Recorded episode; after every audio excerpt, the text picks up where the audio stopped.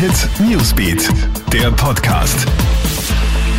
Guten Morgen, ich bin Tatjana Sickel vom Krone Hit Newsbeat und das ist der Krone Hit News Podcast. Diese Themen beschäftigen uns heute früh. Wann leben wir wieder wie vor Corona? Die Antwort ab dem Sommer 2021. Mit dieser optimistischen Prognose meldet sich Bundeskanzler Sebastian Kurz zu Wort.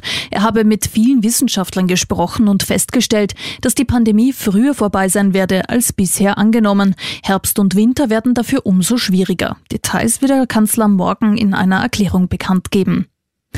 Der Attentäter von Christchurch, Brenton Tarrant, muss lebenslang hinter Gitter. Eine vorzeitige Entlassung ist nicht möglich. Das hat das neuseeländische Gericht entschieden.